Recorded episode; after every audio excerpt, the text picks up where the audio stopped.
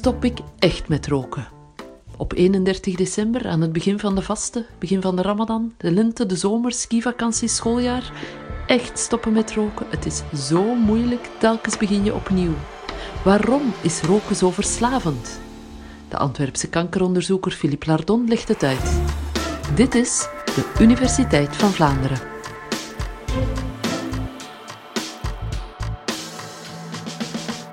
Wist je dat nicotine tot de drie meest verslavende drugs ter wereld behoort? Jawel, nicotine zit in de weinig eervolle top 3 van verslavendste drugs, samen met heroïne en cocaïne.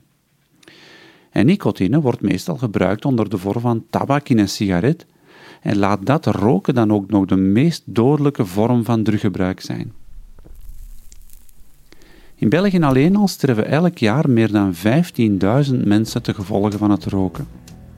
Maar zelfs die harde cijfers kunnen de roker niet doen stoppen met roken.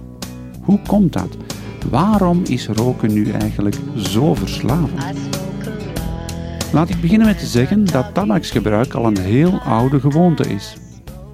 Al in 6000 voor Christus werden tabaksplantjes massaal gekweekt in Zuid-Amerika omwille van hun medicinale en genotseigenschappen.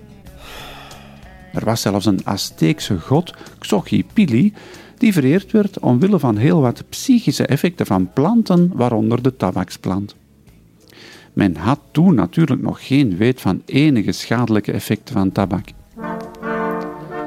Het is eigenlijk pas in de 16e eeuw dat tabak geïntroduceerd werd in Europa. Het was Jean Nicot de Villemain, een Franse ambassadeur in Portugal, die ervoor zorgde dat tabak ingevoerd werd tot aan het Franse hof van Catharina di Medici. Want Catharina di Medici had een zoon, Frans II, die heel veel problemen had met migraine. En zij had gehoord van een medicinaal plantje in Zuid-Amerika en had gevraagd om dat te importeren tot in Europa. En Jean Micot de Villemain had dat gedaan door het onder de vorm van snuiftabak tot aan het Franse hof te brengen. Maar Frans II had het wel gebruikt, maar had er niet echt baat bij wat betreft zijn migraine. Maar hij voelde er zich wel iets beter bij en hij werd er ook afhankelijk van. En later zijn ook nog andere leden van het Franse Hof die snuiftabak beginnen gebruiken en zo kwam het tot in heel Frankrijk en heel Europa tot explosie.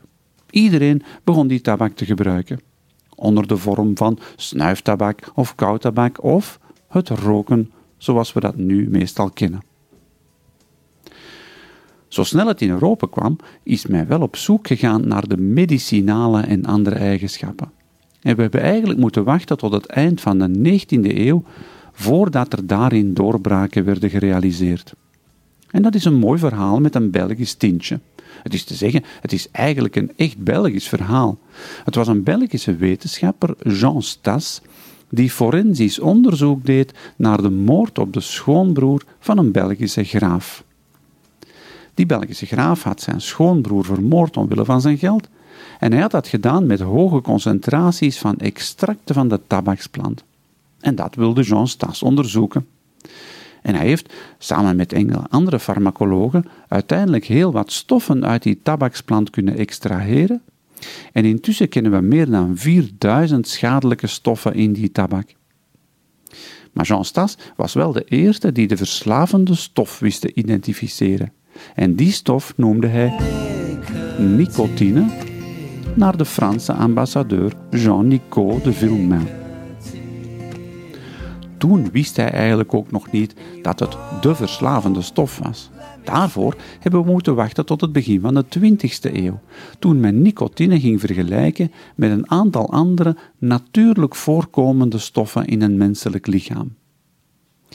En zo kwam men ertoe dat nicotine heel erg lijkt op een andere stof in ons lichaam, acetylcholine genaamd. Acetylcholine is wat we noemen een neurotransmitter. Dat is een stof die ons zenuwstelsel gebruikt om prikkels door te geven aan andere zenuwcellen of aan bijvoorbeeld spiercellen. Als u acetylcholine misschien niet direct kent, kent u wellicht wel de tegenhanger van acetylcholine, dat is namelijk adrenaline. En adrenaline is een neurotransmitter die ervoor zorgt dat ons lichaam heel actief en krachtig wordt. Acetylcholine, als tegenhanger dan, zorgt ervoor dat ons lichaam heel rustig en ontspannen wordt. Nu lijken nicotine en acetylcholine wel heel verschillende stoffen, maar toch kan ons zenuwstelsel deze twee stoffen niet goed onderscheiden. Of er nu acetylcholine of nicotine aanwezig is, ons zenuwstelsel ziet geen verschil. Maar dat betekent wel dat, als iemand nicotine in het lichaam krijgt, het zenuwstelsel ervoor zorgt dat ons lichaam rustig en ontspannen wordt, net zoals bij acetylcholine.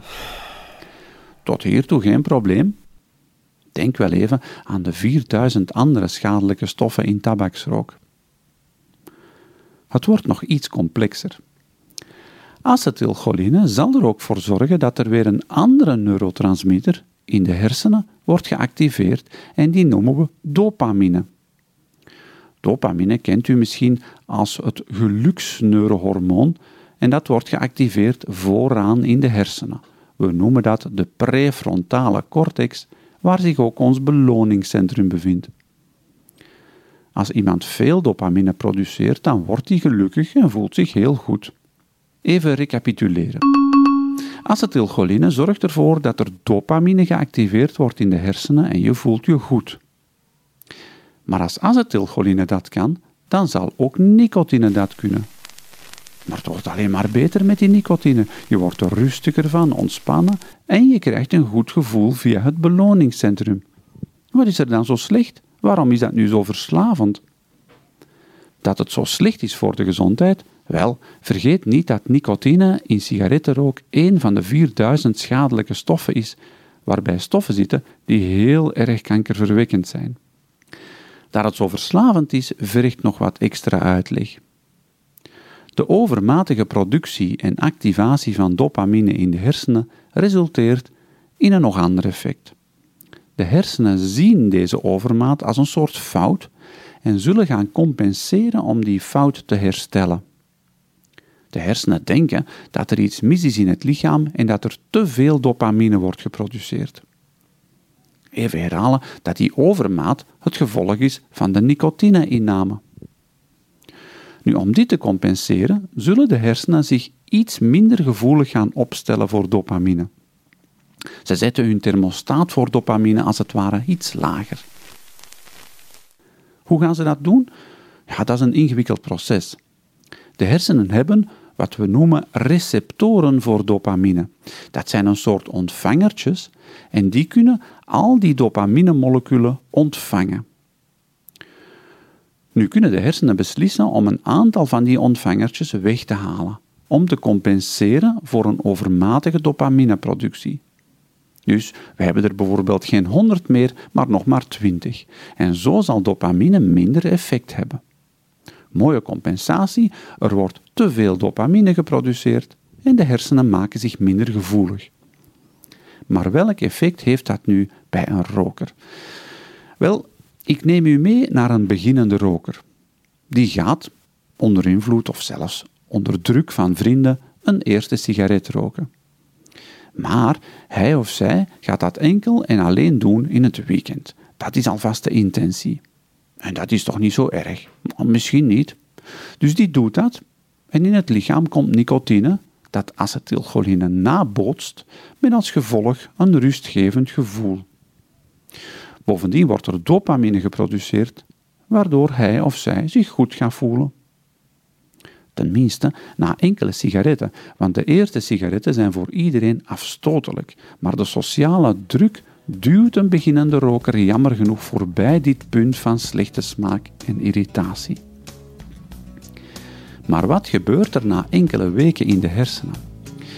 Die gaan zich iets minder gevoelig opstellen voor dopamine. Ze zetten de thermostaat al iets lager. En die beginnende roker, of de zogenaamde gelegenheidsroker, gaat na verloop van tijd minder effecten van roken gewaar worden. De weekendroker krijgt, met die iets minder gevoelige hersenen, in het midden van de week al terugzien in een sigaret. Eigenlijk is dat niets meer dan de hersenen die op dat moment zeggen van hela, we hebben ons nu minder gevoelig opgesteld voor dopamine Maar waar is die dopamine nu? En die roep van de hersenen is de zin in een sigaret. We noemen dat craving, het alsmaar meer zin krijgen in een sigaret. En die beginnende roker geeft toe. Weet je wat, denkt de roker, ik ga ook woensdag een sigaret roken. Zaterdag en woensdag, dat is toch niet veel. Oké, en de roker doet dat. De hersenen terug tevreden, tot ze merken dat er zo weer meer dopamine geactiveerd wordt. Dus, opnieuw compensatie, de hersenen maken zich weer wat minder gevoelig.